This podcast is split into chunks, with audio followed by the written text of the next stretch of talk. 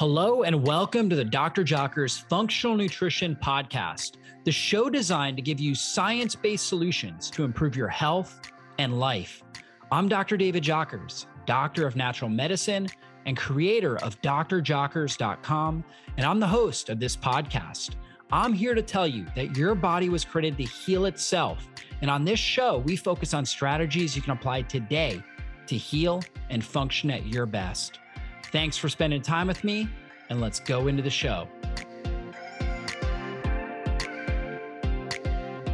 This podcast is sponsored by my friends over at shopc60.com. If you haven't heard of Carbon 60 or otherwise called C60 before, it is a powerful Nobel Prize winning antioxidant that helps to optimize mitochondrial function, fights inflammation, and neutralizes toxic free radicals. I'm a huge fan of using C60 in conjunction with a healthy lifestyle to support your immune system, help your body detox, and increase energy and mental clarity. If you are over the age of 40 and you'd like to kick fatigue and brain fog to the curb this year, visit shopc60.com and use the coupon code JOCKERS for 15% off your first order and start taking back control over your health today. The products I use, I use their C60 in organic MCT coconut oil. They have it in various different flavors. They also have sugar free gummies that are made with allulose and monk fruit. They also have carbon 60 and organic avocado and extra virgin olive oil. When it's combined with these fats, it absorbs more effectively. And carbon 60 is great as a natural energizing tool because it really helps your mitochondria optimize your energy production. Now, if you take it late at night, for some individuals, it may seem a little bit stimulating. So that's why we recommend taking it earlier in the day. And it will give you that great energy, that great, great mental clarity that you want all day long. It will help reduce the effects of oxidative stress and aging and really help you thrive. So, again, guys, go to shopc60.com, use the coupon code JOCKERS to save 15% off your first order and start taking back control of your health today. Welcome back to the podcast. I've got a great episode here on how to use intermittent fasting, exercise, nutrition strategies to optimize brain health and reduce your risk of dementia and Alzheimer's. My guest is Dr. Heather Sandison, and she is a naturopathic doctor who has dedicated her career to supporting those suffering with dementia. She has created unique, successful solutions for patients and caregivers using clinical, residential research and educational platforms. And she hosts the annual Reverse Alzheimer's Summit, which has reached over 80,000 people. And she is excited to shatter common misconceptions about Alzheimer's and share what she has learned about keeping your brain sharp at any age. You can find her at Dr. Heather Sandison, S A N D I S O N dot com. And she is just a wealth of knowledge. We're going to talk about dementia and Alzheimer's and natural strategies, things like intermittent fasting, the best nutrition strategies, exercise, sleep, that clinical research has shown can significantly reduce the dementia and Alzheimer's burden in our society. I know you guys are, are, are in for a treat here. And if you know anybody that has a family history of Alzheimer's, dementia, please share this podcast with them. This information is life changing and life transforming. So thank you for doing that. Thank you for being a part of our community. Let's go into the show. Well, Dr. Heather Sandison, always great to to speak with you. You're doing great work in this space, and uh, excited to talk to you about brain health. Right, we've got an epidemic of neurodegenerative conditions, dementia, Alzheimer's disease. Most of the listeners have been affected by it, whether it was a family member, close friend. They've seen the impact of this. And the frightening thing is that the numbers are not getting better, they're getting worse. And I know you know a lot about that. So, why do we see such an epidemic of neurodegenerative conditions? Yeah, it's actually really interesting. What's happening in the in the in first world countries is that the incidence, so per 100 people, it's actually declining. There aren't as many people getting hmm. dementia. Mm. Now, in the third world, that number is going up, and there's lots of reasons why this could be. Um, the Lancet published in 2020, kind of in the right in the middle of the pandemic when nobody was paying attention, there was a new commission report, an updated commission report that listed 13 modifiable risk factors that we can things that we can actually do something about to change our risk of dementia and reduce it. There were things like toxic air pollution that was in there. And so you might imagine that in a third world country, there's probably more pollution than in first world countries these days things like hearing loss, right? You, it's easy to get to come by hearing aids in a first world country, harder to do in a third world country, right? So we can kind of see how some of these risk factors we have more control over in a first world country. And so the incidence is going down. Now, to your point, though, you're absolutely right that more people than ever are getting dementia, and more people than ever know someone with dementia or have been affected by it. And partly that's because, in most part, I think, it's because so much of our population is aging, right? This baby boomer generation is approaching 65. And by 2050, one in four Americans is going to be over 65. Mm. Now, this is frightening for several reasons. I mean, it's it's wonderful that there's this great, wonderful generation that's getting older.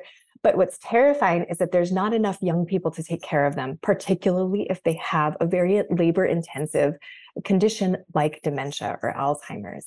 And so finding ways that this generation can prevent it and even reverse it is really, really crucial. And the federal government agrees with me completely on that account. Uh, they are throwing money at this like mad. They are looking for ingenious ways and and and and tech. You know, how can we use technology? How can we use AI? How can we put uh, it's almost like a, a moonshot. Like, how can we put resources behind this and find real solutions? And unfortunately, the the federal dollars and the pharma dollars that have gone into this beta amyloid plaque hypothesis and finding a single molecule cure or uh, some way to make this better, that they've failed. There are even these new recent drugs, um, Aduhelm or aducanumab, Leqembi, that have been FDA approved, and they don't create any improvement they just slow the rate of progression. And so this is not a very helpful position to be in for us as a society to be approaching this day and age where so many people are going to be elderly and we don't have a pharmaceutical treatment for this that's meaningful in any way. Yeah, yeah, absolutely. And so obviously you do a lot with nutrition, functional medicine. Mm. And so what are some of the, the top just preventative yeah. lifestyle tips, nutrition strategies that people can apply to prevent prevent dementia, and, and perhaps if they've got a family member that has dementia, maybe some things that they can do to help help uh, slow the progression.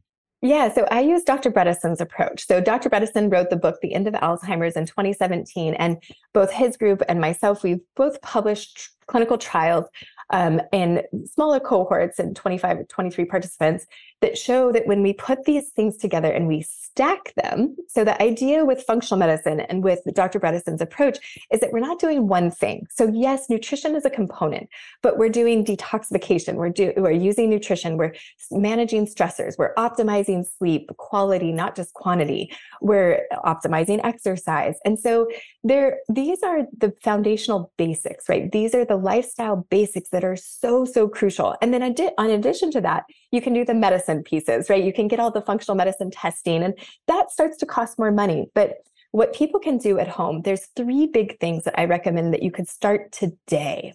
One is an organic ketogenic diet with with some intermittent fasting. Now, I only recommend that, you know, as people get older, sometimes we worry about weight loss. The weight loss is not the goal anymore, that actually can become a, an issue and a risk.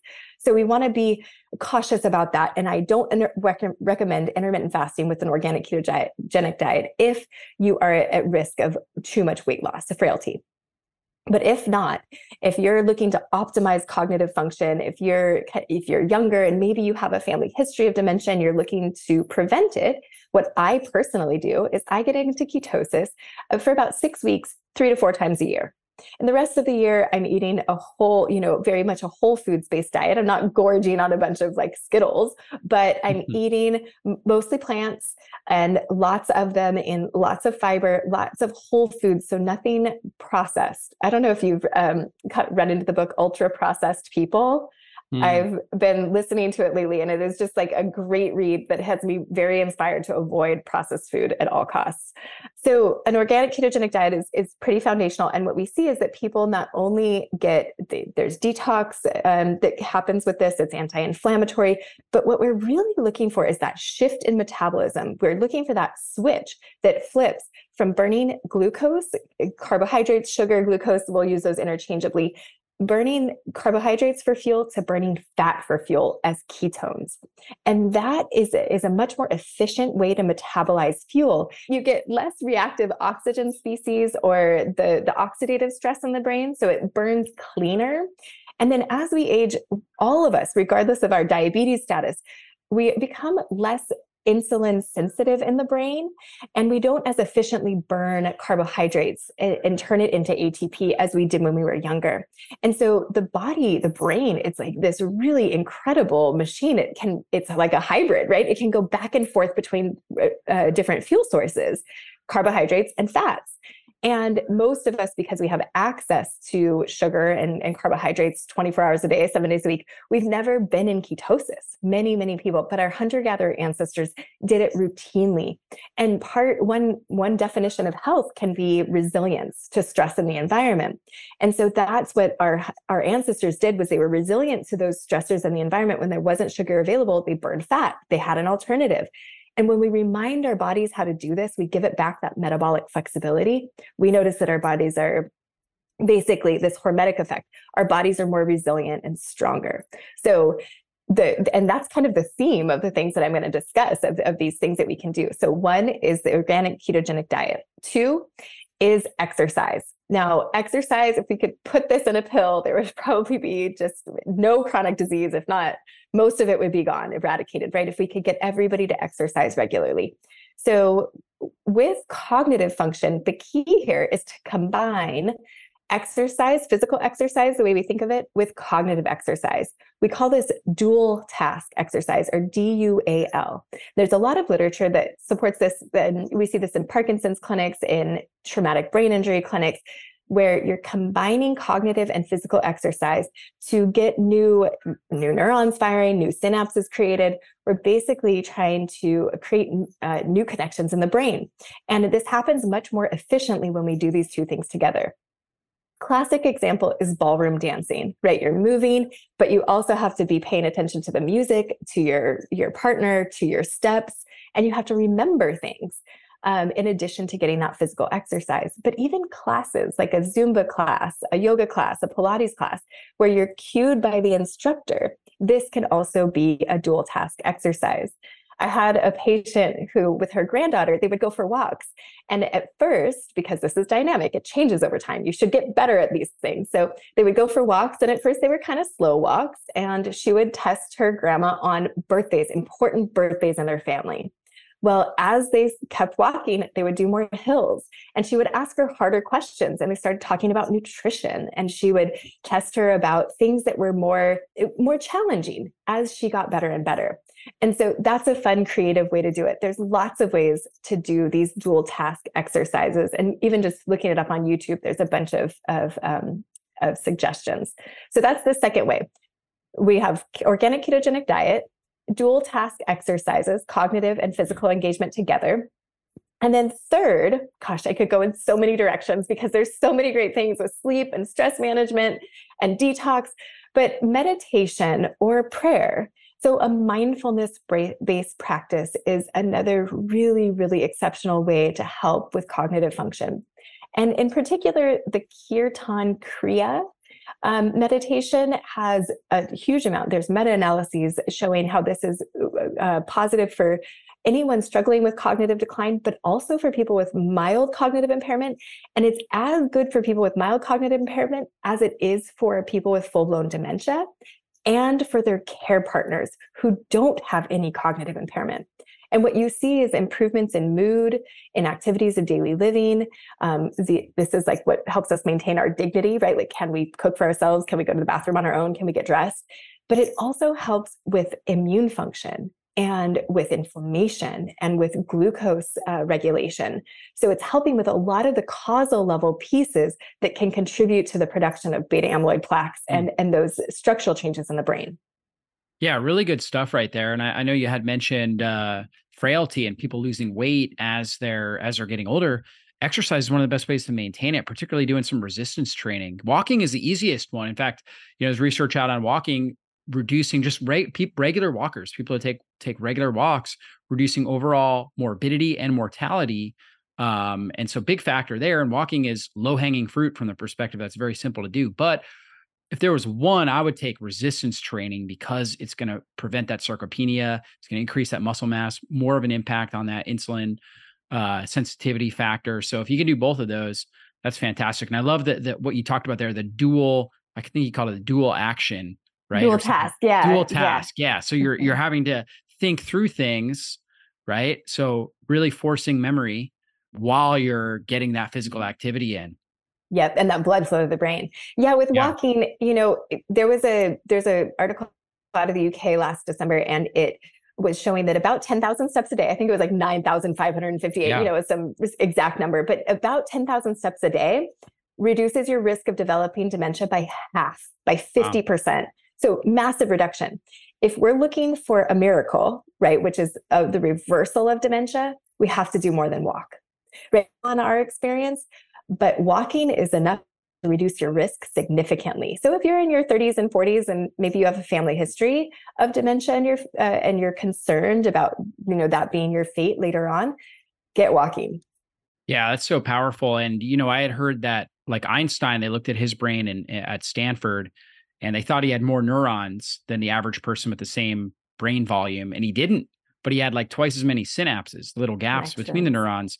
And one of the things that Einstein used to do was when he was thinking, he would walk, he would pace, and he would just walk back and forth and he'd be thinking, right? And just contemplating, right? And sometimes he would close his eyes. That's what they said. Sometimes he would mm-hmm. close his eyes. He would just be walking back and forth. In a sense, like he was really challenging that cerebellum, which, you know, like if somebody gets pulled over for a DUI, they've got to do like a heel to toe walk, right? And so he was doing something similar, and it was really impacting the synaptogenesis, right there, just the impact, the overall gaps between the neurons and the flexibility of the brain.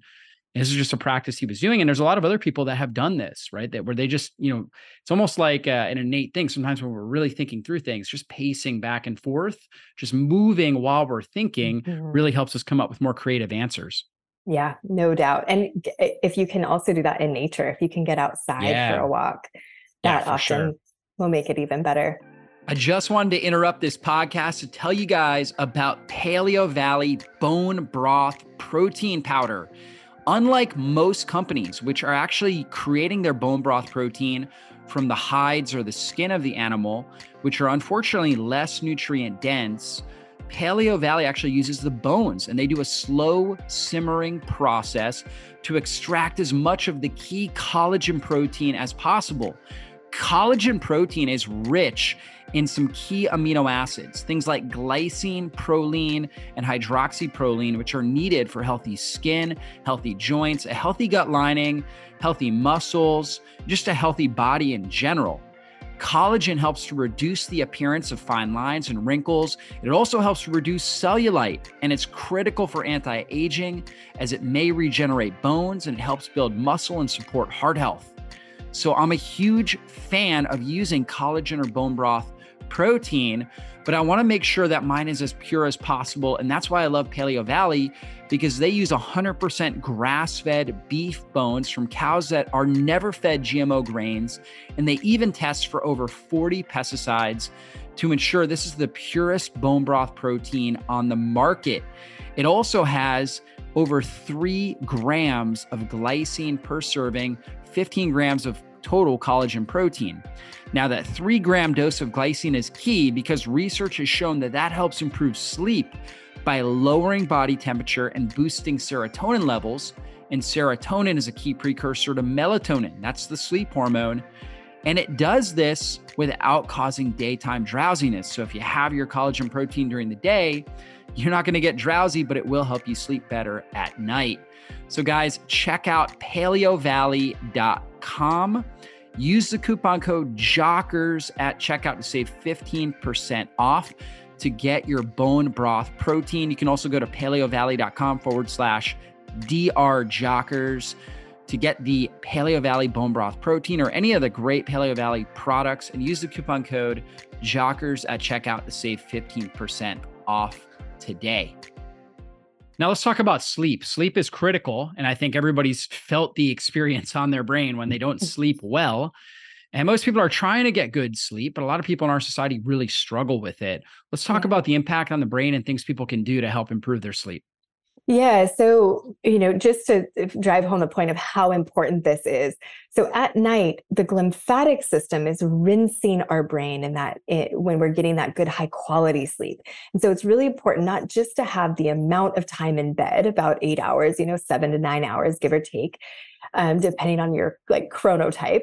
But it, it's that quality of sleep. So, you know, of course, there's a sleep hygiene things, avoiding blue light before we go to bed, avoiding stressful, like don't watch the news right before bed and mm. learn about war. Like watch something happy and and and relaxing that's going to put you in a rest, digest, and heal state.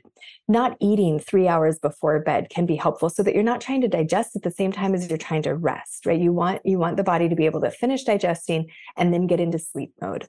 And then light, so yes, no blue light, but you can have some orange or warm lights in the room. Make sure the screens are off, the TV, the computer, the phones, all of those you're not being exposed to, or at the very least, if you have to, wearing the blue light blocking glasses. And then sound, you know, some people just there's ambient sound. If you live in a city, there might be sound. So can you mm. use either earplugs or a white noise machine so that you have you're not being awoken by those sounds? And then um, I recommend an organic mattress, organic bedding, just so you're not being exposed to toxins, making sure your room is a non toxic environment. And then if you have any, even the slightest tinge of a hint that you might have sleep apnea, you snore, somebody tells your partner tells you you snore, you breathe through your mouth, you uh, wake up feeling exhausted in the morning then I highly recommend a sleep study. And since COVID, these have actually gotten a lot easier because you can do their at home options. So we've been using the WatchPat. They recently sold. So if the name is different, I'm sorry. But um, it's basically this technology where you can do a sleep study at home. And this, the mm. nuance here is that it can rule in sleep apnea. It's not the hospital grade, you know, really high level sleep study, but it's a way to a, a little more efficient and less expensive way to get a sleep study at home where you can then get a CPAP prescribed by a sleep medicine doctor. And I recommend, even if somebody tells you you have mild sleep apnea, this is essentially like mild brain damage every night. If you're not getting enough oxygen to your brain at night, especially over time, this will make you're not going to get that glymphatic rinsing. Even one night of sleep deprivation for people in their 20s, 30s, and 40s, there's a measurable increase in beta amyloid plaques in the morning. And so that protein over time, those misfolded proteins, you can imagine if that happens, if you're getting, if you're sleep deprived in your 20s, 30s, 40s, over decades, that's going to accumulate and turn into structural changes in the brain that are going to inhibit your cognition. And so we have to prioritize sleep no matter where we are in our lives. It's so crucially important. And then we need to get good quality sleep. So treating sleep apnea and treating it aggressively.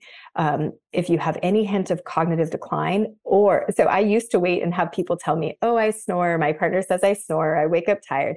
And I would ask about symptoms. Now, if somebody has cognitive decline, I'm getting a sleep study for anyone because I've had too many patients where you know they're sweet little old ladies who are thin and they nobody says they snore and sure enough they have sleep apnea. Mm. yeah because some of the major risk factors for sleep apnea typically people are overweight or at least a stereotype. They're mm-hmm. overweight insulin resistance a lot of visceral fat right? And then they have a higher propensity but like you said there can be people that don't fit that demographic that are still struggling with it yes 100% so i had two patients in the past year um, who were thin women in their 70s, 80s, and both of them had MoCA scores of eight. So a perfect MoCA score is 30. This is a, the Montreal Cognitive Assessment. This is a way we put a number on how bad someone's cognitive decline is, how bad their dementia or Alzheimer's is. And these women had an eight. This is pretty mm. severe. This is like you cannot live independently. You are dependent on everyone else. You're if you can formulate sentences, you're asking the same questions over and over again. This is Alzheimer's. A MoCA score of eight. Both of them got on their CPAPs. And one of them had her MoCA score go to 16. It doubled in about six months. And the other one went up to 15 in 10 months. That, that is, that is independence. That is dignity. That is not needing a caregiver 24 hours a day, seven days a week.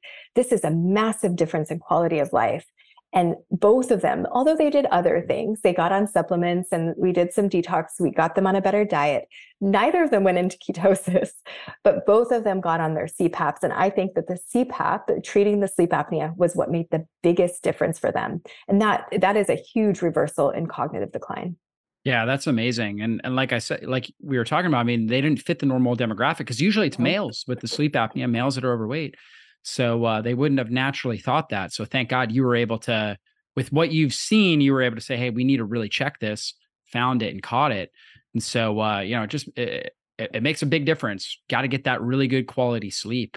So huge difference. Yeah, absolutely. What else? What are, what else are you seeing? You know, we talked obviously about exercise, we talked about nutrition, mm-hmm. sleep. What else are you seeing that are really big factors when it comes to neurodegenerative conditions? Yeah. So the way Dr. Bredesen describes it, it's like it, we often want in the conventional model, we think, okay, a diagnosis, and now everybody needs the same thing. They need the same medication because we arrived at the diagnosis. And we kind I'm ready to just throw that paradigm out, right? Mm-hmm. So the way that people arrive at memory loss is multifactorial. And these, these eh, these different ways that you can arrive there, they're also not mutually exclusive. So I think of like a house plant, right? We've all had a house plant and had it die. And there could be different reasons. Like, did it get the right amount of sun? Was it too much sun, too little sun? Was it too much water, too little water? where there, did it have the right nutrients or was it totally, did it not have enough soil, right? There's all these different things that can happen that can make the plant die. The brain is very similar. So, th- what can happen? We can have glycotoxicity. We can have too much sugar and have it become basically, we can say type 3 Alzheimer's is, is dementia, where there's so much sugar arriving in the brain. It's not going into the cells, it's not efficiently creating a fuel, and it's actually creating glycotoxicity, where you're caramelizing the, the hmm. cells. You're actually creating damage and inflammation in the brain that can lead to Alzheimer's.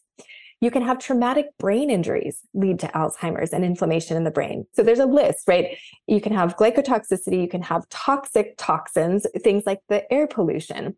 You can have sleep deprivation contribute. You can have the list is is long. And so what I recommend is that people who are interested in this, they see a Bredesen trained provider who can go through that list systematically and say, okay, are these things affecting you? And if so, how do we address them? Vascular dementia, you know, whether you have clogged arteries or you're having transient ischemic events, that can lead to dementia over time as well. So we talked about diet, exercise, sleep, stress management a little bit, but detox does come up regularly. And I think it's one of these things that we can definitely do from a prevention standpoint, really simply and easily. So in the for the most part, right, we can always go deep into detox and do all of the testing and get really specific with the binders. But just for for anyone listening today, like what can you do today? Open the doors and windows in your house for an hour a day. Now, if there's a fire or something, right? If the outdoor air quality is worse than indoor air quality, don't do that. But for the most part, indoor air quality is poorer than outdoor air quality. And this is because flooring and furniture and textiles and paints, they all off gas and they're contained in the house. But if we can open the doors and windows, we can get that fresh air in and reduce the toxic burden in the home. Now, Walter Crinnion, a, a, a, teacher of mine, he would say the solution to pollution is dilution, right? So we want to get that polluted, relatively polluted indoor air quality uh, diluted by the outdoor air. So weather permitting, open your doors and windows for an hour a day. It's just a habit to get into. And then the other habit to, to do that's totally free is take your shoes off at the door so there's all those petrochemicals in the the on the sidewalks and in the parking lots that we walk through and the, the glyphosate the roundup that gets sprayed and on the sidewalk to keep the plants from growing in between the cracks. Take your shoes off and don't track that stuff into the house. Mm. because what happens undoubtedly is that we're barefoot sometimes and wearing shoes other times and then it gets on our feet and we're absorbing it and it doesn't rain inside right? Hopefully we're cleaning and vacuuming and mopping and stuff but it doesn't rain inside. So outside, that stuff washes away, and inside, it accumulates. And so we want to make sure that we're not absorbing it and we're not tracking it around and we're not putting it in our beds and then absorbing even more of it. And so if you're in Canada or somewhere really cold, have indoor shoes and outdoor shoes and keep them separate. Wear the outdoor shoes outside and the indoor shoes inside. And th- those two things alone will reduce your toxic exposure in the home significantly. And there's so much more we could go into in terms of toxins, but I'm curious if anything's coming up on your end. Well, I think that's some really great low hanging fruit that people can focus in on. Obviously, getting an air purifier, I think, can, can make a real difference. Water mm. filtration is big. A lot of people are drinking water with chlorine, fluoride, disinfectant byproducts, heavy metals, pharmaceuticals now. You know, they're finding that people are putting in the toilet bowl and flushing down the toilet. So, statin drugs, things like that, that people are antibiotics that people are consuming when they're drinking typical tap water. So, get a good water filtration system, uh, at least a good carbon filter. You got, you got, what do you have right there? I'm drinking Mountain Mountain Valley. So uh, Yeah. Mountain Valley is the one. Uh, so spring water. My preference is spring water, and I'm Yeah. sure we could have a long conversation about water. I'm in San Diego, which Yeah. is it's like some of the worst water in the country. We are Mhm. at the end of the river, and there are agrochemicals, all the agricultural stuff, all the military bases around us. There's a huge amount of contaminants, and then in warmer climates, they use chloramine instead of chlorine. And chloramine, the reason they use it is because it doesn't evaporate. So it's harder to get Mm. rid of. And you can't get rid of it through reverse osmosis. You Mm, can't get rid of the, okay. pe- the perchlorate that they use on the military bases. It doesn't come out with RO. And so it's quite a chore for us. We put a lot of effort into figuring out how to get good clean water in San Diego. And How about distilled water? Does it come out? so then you, uh, well, if you distill it, there's nothing but water in it, but then you don't have any of the minerals. And a lot of add distilled water, salt. you add back salt. Yeah, Yeah. that's in, that's really important with both RO and distilled Mhm. water. You have to add back salt. That's like a classic medical. You probably had it, the medical school exam question Yeah. of like this guy is drinking completely distilled water, and his heart basically it, it it'll put your muscles at risk, including your heart. So adding back minerals is super crucial, especially with osteoporosis. You've got to have Yeah. those minerals. But RO water here in San Diego does not get rid of everything. Mm. Yeah, Um, interesting. Not even close. Yep. And I saw also that you're drinking out of a glass cup, which I think is really important. Yes. Obviously, some people, you know, when we're traveling, flying on a plane, you know, we got to drink what we can. But I try to always control, you know, obviously at home, I have a water filtration system. I'm always drinking out of glass or or mugs if I'm having like a warm beverage. Um, Mhm. stainless steel, you know, is is is okay. It's it's not quite as good as glass, but that that will work too. We try to minimize your exposure to plastic and the phthalates and the different forever chemicals that are in there. More we can minimize our exposure there, the better off we are. Agreed. Yeah, glass, plastic, or, or glass, stainless, or Yeah. ceramic is what Yeah, we yeah. recommend as well. Yeah. Yeah. So so all of those things are things that we can really do that will impact our overall toxic load. And the lower our toxic load, the less inflammation we're going to have in our system, the better we're going to be able to adapt to the stressors in our environment, and the better our brain health is going to be. Yeah, the way Dr. Bredesen describes it, I love this analogy because it, it just drives it home so well. It's if you think of your brain as a country, like my brainistan, if you are stuck My in def- brainistan, I in like my that. brainistan, right?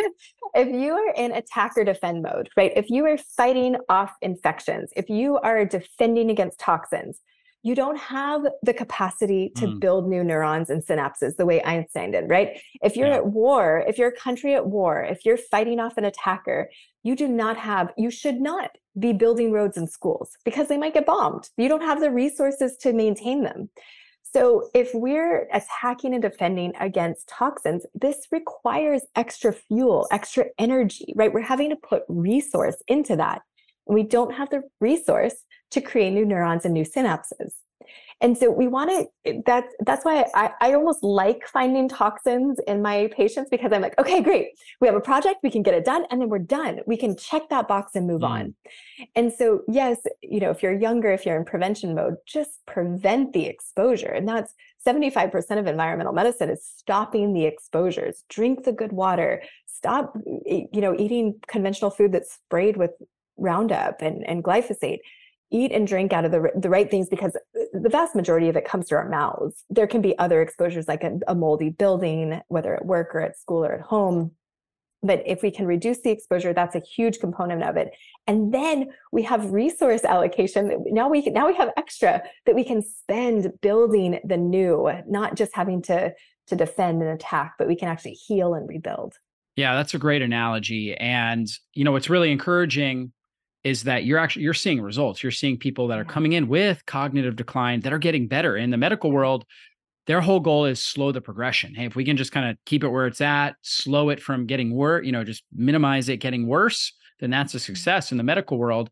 But you're actually seeing people progress in it and get better. Um, you know, like you were mentioning the MOCA scores. How how consistently are you seeing people getting better as they go through your program? Great question. And I had so many patients asking me this question a handful of years ago, and I didn't know the answer. So um, I was in a super fortunate position where we were we had a grant to do a clinical trial, and so we started that in 2020, and we finished collecting data in 2022, and we just published the results in uh, August of 2023 in the Journal of Alzheimer's Disease. What we did was we took a cohort of participants with MoCA scores between 12 and 23. So this is measurable cognitive impairment. So again, a perfect score on a MoCA is a 30 and normal is 26 and above. So these participants had MoCA scores of 12 to 23, mild to moderate cognitive impairment that's measurable. And we also we also use the Cambridge Brain Sciences as another uh, research validated tool to, to measure the cognitive impairment. And we so we had 23 participants do an uh, intensive six month intervention, and 17 of them improved. So this is about 74% of our participants had an improvement after six months of intervention. So not everyone, but the majority. Three quarters, yeah. So that's that's amazing. Yeah, yeah. really great stuff. And I'll compare that if you if we have another minute to Dr. Bredesen and his group um, with Kat Toups leading that. She was the lead author on the paper that was published also in the Journal of Alzheimer's Disease in July of 2022. If you want to look it up, they had 25 participants complete and six. Uh, excuse me, they had 25 participants complete a nine month intervention, so three months longer in terms of intervention than us and their participants had MoCA scores down to 19. So everybody had some degree of cognitive impairment, but it wasn't as severe as what we were measuring. And they had 84% of their participants get better. So less severe disease, longer intervention, but 84% of participants, like the majority of participants with MoCA scores 12 and above, get better. Yeah, wonderful and, and so encouraging. And so you're doing great work. Where can people find out more about you and, and the work that you're doing? Yeah, drheathersandison.com is the best way to find me. Um, we've got a, a, newsletter there that you're welcome to sign up for. We've got uh, great tips about diet, about communi- we've got communication guides. We've got all kinds of guides that can help um, you put this into practice. And I'll have a book out with HarperCollins in June of 2024. So be on the lookout for that if you need additional support. Great. I'm excited to see your book and uh, and see all the all the great work that you're putting into that. So thanks again, Dr. Sandison. David, it's such a pleasure to be here with you. I couldn't thank you uh, enough for having me. Awesome. All right. Well, we'll see you soon. And listeners out there, go check her out, drheathersandison.com. She's doing wonderful work. So go support her. All right. Be blessed. Well, that's all for this show. And I want to thank you again for spending your valuable time with me today. And if there was something you heard in this interview that you have questions on or you want to dive into deeper, then drjockers.com is the best place to go. If you enjoyed this episode, please consider taking just a quick moment and giving us a great review. Your reviews help us influence more people and transform more lives. And if you took something valuable away from this episode, then please share it with someone in your life you know it can help. We'll see you soon on a future podcast. Be blessed, everybody.